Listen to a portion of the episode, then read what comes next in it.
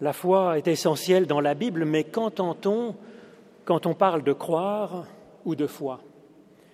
Par ailleurs, la capacité à réfléchir est fortement mise à contribution dans les paroles de la Bible depuis Moïse, les prophètes, jusqu'à Jésus, bien sûr. Alors comment est-ce que le croire et le comprendre s'articulent dans un chemin de vie? Alors je vous propose ce matin de réfléchir à nouveau frais sur la place de la foi et de la raison, du croire et du comprendre à partir des premiers mots de l'Évangile selon Marc. Commencement de l'Évangile de Jésus-Christ. Selon ce qui est écrit dans le prophète Ésaïe, Voici, j'envoie devant toi mon messager pour préparer ton chemin. C'est la voix de celui qui crie dans le désert, Préparez le chemin du Seigneur, rendez droit ses sentiers. Jean parut, plongeant dans le désert et proclamant une plongée de conversion pour le pardon des péchés. Il sortit, il sortit alors vers lui tout le pays de Judée et tous les habitants de Jérusalem. Et ils étaient plongés par lui dans le fleuve du Jourdain en confessant leurs péchés. Jean avait un vêtement de poil de chameau, une ceinture de cuir autour des reins. Il se nourrissait de sauterelles et de miel sauvage. Il annonçait Il vient après moi, celui qui est plus puissant que moi, et je ne mérite même pas de délier en me baissant la courroie de ses sandales. Moi, je vous ai plongé dans l'eau, mais lui vous plongera dans l'Esprit Saint. En ce temps-là, Jésus vint de Nazareth en Galilée et il fut plongé par Jean dans le Jourdain. Aussitôt qu'il remontait hors de l'eau, il vit les cieux s'ouvrir et l'Esprit comme une colombe descendant sur lui. Et une voix vint des cieux, Toi, tu es mon Fils bien-aimé, objet de mon affection. Aussitôt, l'Esprit poussa Jésus dans le désert.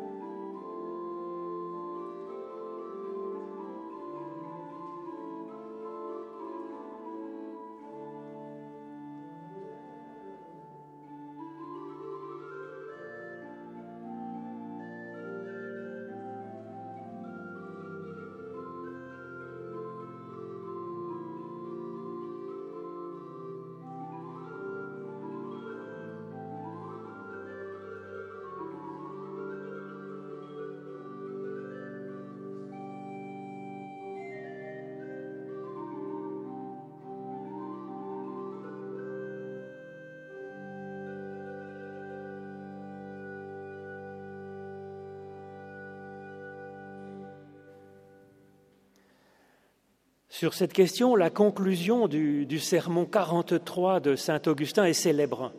Certainement, nous dit-il, il faut comprendre pour croire et croire pour comprendre. Au cours des siècles, tous les théologiens vont entrer en débat avec ce saint Augustin, même Luther, qui, compte tenu de son propre parcours, en vient à dénigrer la raison dans des mots très crus, je m'en excuse à l'avance, traitant la raison de putain du diable. Alors Luther reconnaît que la raison peut quand même être assez pratique pour, pour gérer les affaires de ce monde, mais il nous met en garde contre l'usage de, la raison en ce qui concerne les questions du salut, parce que, nous dit-il, notre raison a été complètement pourrie par le péché originel commis malencontreusement par Adam et Ève, nos arrière-arrière-arrière-grands-parents. Jean Calvin est un peu plus mesuré sur la question. Il reconnaît parfois que la bonté de Dieu a pu faire que notre intelligence n'est pas totalement ni définitivement détruite. Ouf. Aujourd'hui, nous sommes nombreux à penser que cette notion de péché originel est inventée de toutes pièces par saint Augustin, tout génial qu'il est. D'ailleurs, je suis un fan, un grand fan de saint Augustin, mais là-dessus, je pense qu'effectivement, il a fait pas mal de dégâts. Et que l'histoire d'Adam et Ève est un mythe qui ne parle pas du passé, mais qui parle de notre présent. Chacun de nous et c'est Adam et Ève, leur histoire est comme un miroir qui nous est offert par la Bible pour nous aider à discerner les traces du péché dans notre propre parcours de vie. En particulier, cette source de tous les problèmes qui consiste à se prendre soi-même pour Dieu, ce qui n'est pas formidable. Sinon, Saint Augustin a raison, ce texte de Genèse 3 avec l'histoire d'Adam et Ève, du serpent qui parle, et puis ce Dieu qui poétiquement descend se promener dans le jardin avec la brise du soir. Ce texte a tout à voir avec la question de la foi et de la raison, puisque le péché fondamental est figuré par le fait de manger l'arbre de la connaissance du bien et du mal. Et que si l'humain le mange, c'est dans la tentation de se prendre soi-même comme Dieu. C'est donc une question de foi. Ce que ce texte dénonce, c'est plutôt l'orgueil de la connaissance, l'ubris, comme on dit en grec, que peut nous donner effectivement cette extraordinaire faculté qui est la capacité de réfléchir par soi-même. Mais par ailleurs, la Bible tout entière est un effort considérable s'adressant à notre intelligence afin de, nous aider à comprendre, dans la mesure du possible, Dieu et puis l'humain. Certes, c'est difficile de comprendre Dieu puisque c'est le tout autre.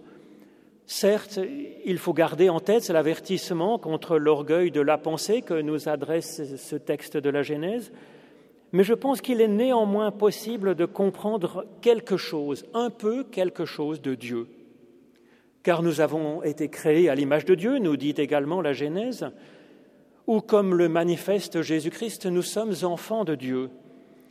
Il ne nous est donc pas totalement impossible de réfléchir sur ce qu'est Dieu et d'avoir de lui une certaine connaissance.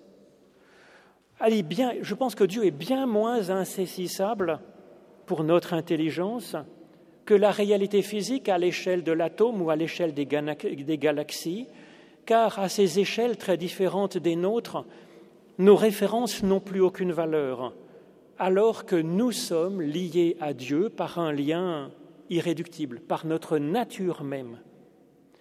Donc désolé pour Luther, mais il me semble que la réflexion d'Augustin sur ce rapport mutuel entre la foi et la raison, complétée par son fréquent avertissement contre l'orgueil de la connaissance, est plus pertinent que cette amusante injure de Luther contre la raison. Cela dit, il n'est pas possible de réduire la pensée de Luther à cette euh, injure, parce qu'effectivement, on ne peut pas dire que Luther n'a pas mis à contribution son intelligence et aussi celle de ses contemporains pour que chacun puisse lire personnellement la Bible, réfléchir directement dessus, et puis réformer sa propre théologie, et puis entrer dans une foi plus sincère. Réfléchissons donc nous-mêmes sur la place de la foi et de la raison. Alors c'est ce que je vous propose de faire avec ces premières paroles de l'Évangile selon Marc, qui me semblent donner des pistes intéressantes là-dessus. Commencement de l'Évangile de Jésus-Christ. L'Évangile, ce n'est pas ou c'est pas simplement une histoire de la vie de Jésus. L'Évangile est écrit pour parler de chacun de nous. C'est d'ailleurs ce qui est clair dans la phrase suivante, donc commencement de l'Évangile de Jésus-Christ, selon ce qui est écrit dans le prophète Ésaïe, Voici j'envoie devant toi mon messager pour préparer ton chemin. Donc devant toi, ton chemin, le texte s'adresse au singulier au lecteur. Il s'adresse à lui familièrement pour lui dire que c'est son cheminement qui est en cause, que c'est là le lieu du salut qui est donné par Jésus-Christ, par Dieu en Jésus-Christ. D'emblée, Marc évoque ici notre intelligence et notre foi. Ce texte transforme et combine deux versets de livres différents de la Bible, un verset de Malachie et un verset d'Ésaïe. Pour un juif comme pour un chrétien, ce genre de citation, de raccourci, fait appel à la réflexion et à des débats, bien sûr, d'interprétation.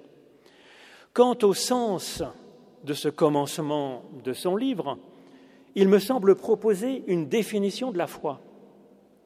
Car le but de l'Évangile est d'éveiller la foi du lecteur, de l'auditeur. Et Marc, il parle dans ses premières phrases de ce but comme de préparer notre chemin. La foi est donc présentée d'emblée comme un cheminement, un cheminement vers le Père, dira Jésus dans l'Évangile selon Jean. Il me semble que cela est fort intéressant. La foi n'est pas tant le fait d'être en communion avec Dieu, ou d'entendre Dieu, ni même de lui faire euh, confiance, ni même de croire absolument en lui, en son existence, ou je ne sais quoi, sur lui. Tout cela, ce serait plutôt un fruit de la foi. La foi serait dans le cheminement, un élan qui est donc à travailler personnellement. Blaise Pascal, un autre grand penseur et grand mystique que saint Augustin, doutait d'avoir la foi. Il a senti que Dieu le rassurait en lui disant Console-toi, tu ne me chercherais pas si tu ne m'avais pas déjà trouvé. La foi est donc encore un cheminement intérieur une recherche. Alors pour résumer cela, il me semble que l'on peut dire que la foi consiste à être motivé dans la recherche de Dieu, dans l'ouverture de ce qui pourrait venir de lui. Comment est-ce que cette motivation peut venir? Comment peut-elle s'allumer ou se rallumer dans la personne humaine?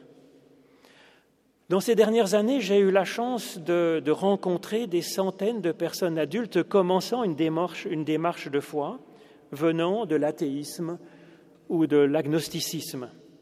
À chacune, j'ai demandé ce qui l'avait motivé à l'origine pour se mettre en mouvement, donc en mettre en cheminement. Et c'est assez variable, je vois quatre grandes raisons. Une bonne part de ces personnes a été motivée par une recherche de sens à leur vie. Une bonne part a été touchée par une expérience mystique de la présence de Dieu dans leur vie, ou une expérience de prière, même s'ils ne savent pas bien qui est Dieu. D'autres sont venus en lisant la Bible par curiosité ou par leurs études. D'autres, enfin, ont été motivés par un proche, le plus souvent par euh, un de leurs grands-parents ou par leur conjoint ou par un ami. Parfois même, j'ai rencontré plusieurs, ont été motivés par euh, un enfant tout jeune qui, lui, a découvert Dieu. Comme Pascal, je dirais que ces personnes ont manifestement la foi puisqu'elles cherchent Dieu, quelle que soit leur motivation première. L'évangile selon Marc commence donc par un appel à préparer, à travailler son propre cheminement, à purifier peut-être sa motivation. Ce que Dieu envoie pour préparer ce cheminement, c'est la voix du messager qui crie dans le désert. cette idée, cette voix du messager qui crie dans le désert, ça peut avoir plusieurs significations. Le messager, on le voit par la suite, c'est Jean-Baptiste, qui appelle avec une voix intelligible. C'est donc un appel à l'intelligence de l'auditeur, comme toute prédication. Mais le mot traduit ici par messager, en fait, c'est angelos en grec. Angelos désignant souvent l'intervention directe de Dieu en nous, pour nous donner sa parole, comme à Moïse dans le désert. C'est donc aussi quelque chose de l'ordre d'une expérience mystique qui est proposée dans cette idée du messager qui vient vers nous. Si cela vaut la peine que Jean-Baptiste se fatigue avec son annonce, c'est qu'il pense qu'elle a, une chance euh, d'être comprise par ses contemporains. Le texte nous dit que 100% de la population de Judée et de Jérusalem se montre réceptive à l'annonce de, Jean-Baptiste. Alors c'est bien sûr irréaliste du point de vue de l'histoire, mais c'est une affirmation théologique. L'ange du Seigneur est passé avant pour préparer le chemin, pour donner une soif de cheminement vers quelque chose, quelque chose d'autre, quelque chose de plus grand, car rien en ce monde ne peut remplacer ce quelque chose qui est comme en creux finalement dans notre être. C'est sur cette affirmation qu'Augustin commence ses confessions et Calvin le reprend dans les premiers mots de son Instruction et confession de foi dont on use en l'église de Genève, un texte de 1537, donc tout début. Il dit que cette soif de Dieu est partagée même par les plus barbares et les plus pleinement sauvages des humains. Et je pense donc que c'est vrai, même si c'est inconscient, même si la personne n'appelle pas ça Dieu, cette sorte de soif de ce qui fait sens, soif, appétit vers ce qui rend plus pleinement vivant, plus pleinement humain. C'est pourquoi une parole de la Bible ou l'appel de Jean, ou peut-être la façon d'être de notre grand-mère peuvent faire déjà frémir de contentement, cette soif spirituelle, cette sorte d'appétit existentiel, vital qui est en chacun. Et puis à ce moment-là, on sent que c'est ça finalement, que c'est vraiment ça et que ça nous rejoint au plus intime, au plus profond et au plus vrai. La foi et l'intelligence se reconnaissent alors dans une sorte de tressaillement et s'unissent en un mouvement vers Dieu, je pense, mais peut-être que celui qui le vit ne le sait pas encore. Je pense que l'on peut dire que cet événement est déjà une expérience mystique, même si ce n'est pas aussi spectaculaire que ce qui arrive à Jésus quand il sent l'Esprit bien réel, bien comme corporel, comme une colombe, et la voix de Dieu qui lui fait sentir toute sa tendresse pour lui. Et donc, telles quelles, les paroles de Malachie, d'Ésaïe et de Jean peuvent rester une connaissance que l'on amasse, que l'on analyse, quelque chose qui est de l'ordre du, oui, du, du connaître. Si le lecteur s'implique personnellement, il va chercher à comprendre ces paroles. Au sens littéral, comprendre, c'est prendre avec, c'est s'en saisir personnellement. Le philosophe Bergson, qui est grand spécialiste de la mystique, explique que l'effort de compréhension est un effort intellectuel pour se saisir d'une connaissance extérieure, théorique, abstraite pour nous, et la remplir, l'habiter de ce que nous sommes, de nos souvenirs, de notre vie. Cette connaissance peut prendre alors un sens complet, efficace. À mon avis, cet effort de compréhension est particulièrement riche quand il est animé par cette motivation qu'est la foi, cette soif fondamentale. Et le fruit en est alors une avancée dans notre cheminement de vie, mais aussi en relation avec Dieu. La fruit viendra en son temps, en sa saison. Comme le dit Augustin toujours dans ce sermon 43, ce temps de la foi est un temps de semaille. Employons ce temps à semer semons, semons sans nous lasser, semons toujours, semons jusqu'à ce que nous récoltions les fruits. Et donc Jean est comme une voix qui crie dans le désert, nous dit l'Évangile. C'est une connaissance qu'il communique.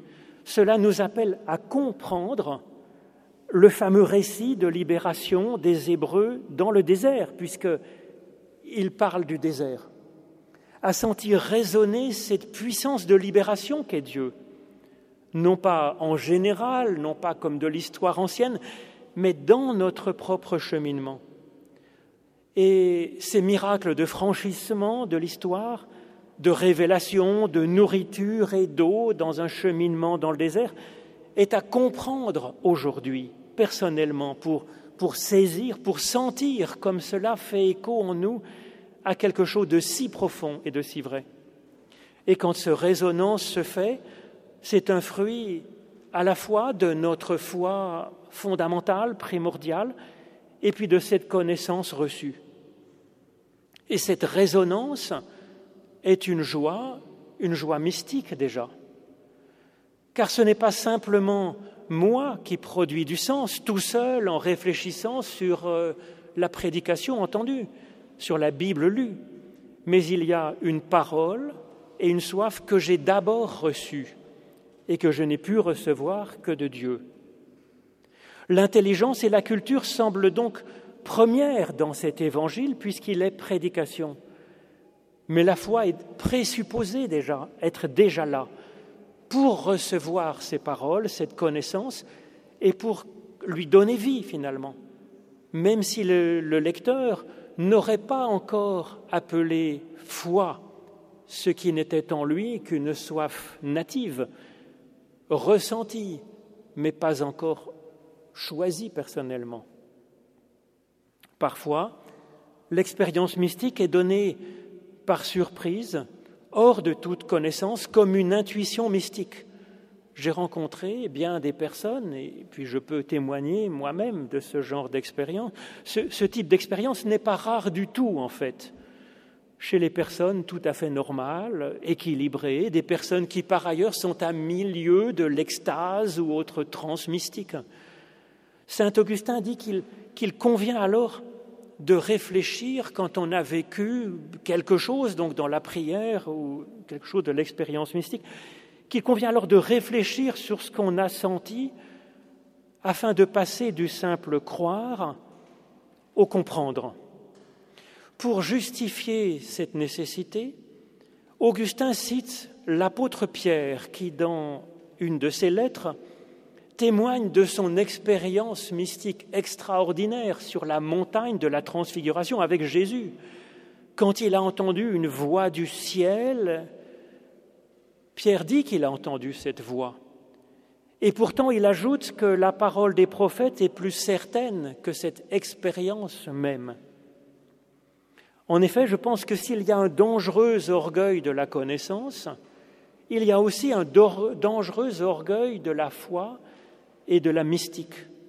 Il y a aussi un égarement possible dans les méandres de notre inconscient qui sont si vite pris pour la voix de Dieu. La connaissance et la mystique se complètent donc, se, se compensent, se corrigent mutuellement et se tissent. Alors bien sûr, là-dessus aussi, on pourrait reprendre l'analyse de Bergson qui est passionnant sur ce sujet, mais on peut voir encore ce que dit Augustin chez Blaise Pascal, qui, qui lui aussi a eu une expérience mystique fondatrice et qui en rend compte dans son mémorial ainsi. Dieu d'Abraham, Dieu d'Isaac, Dieu de Jacob, nom des philosophes et des savants, certitude, joie, certitude, sentiment, vue, joie, Dieu de Jésus-Christ. Et donc ce que fait là Pascal, c'est une compréhension de l'expérience qui se joint à la connaissance qui n'est alors plus si abstraite qu'avant. Jean-Baptiste nous appelle ainsi à préparer notre sentier. Il nous propose une première plongée en résonance avec la marche des Hébreux dans le désert. Jean nous appelle ensuite à un second plongeon, un second baptême si on veut. Il proclame une plongée de conversion dans le pardon des péchés. se plonger dans le pardon des péchés. Quand le mot grec métanoïa est traduit par conversion, cela donne des aspects un peu religieux à ce mot. Quand il est traduit par repentance, cela donne des accents un peu moralistes. Mais ce n'est pas ça en fait. Métanoïa, ça fait explicitement référence à la connaissance. Cela vient de méta, le changement, et de noéo, qui est comprendre. Jean nous appelle donc à nous plonger dans une théologie d'un Dieu du pardon, un Dieu qui ne nous veut que du bien, uniquement du bien, et donc de purifier notre motivation, purifier ce qui nous motive pour cheminer, pour aller vers Dieu, purifier donc notre foi pour le chercher. C'est utile de savoir un petit peu ce que l'on cherche. Amen.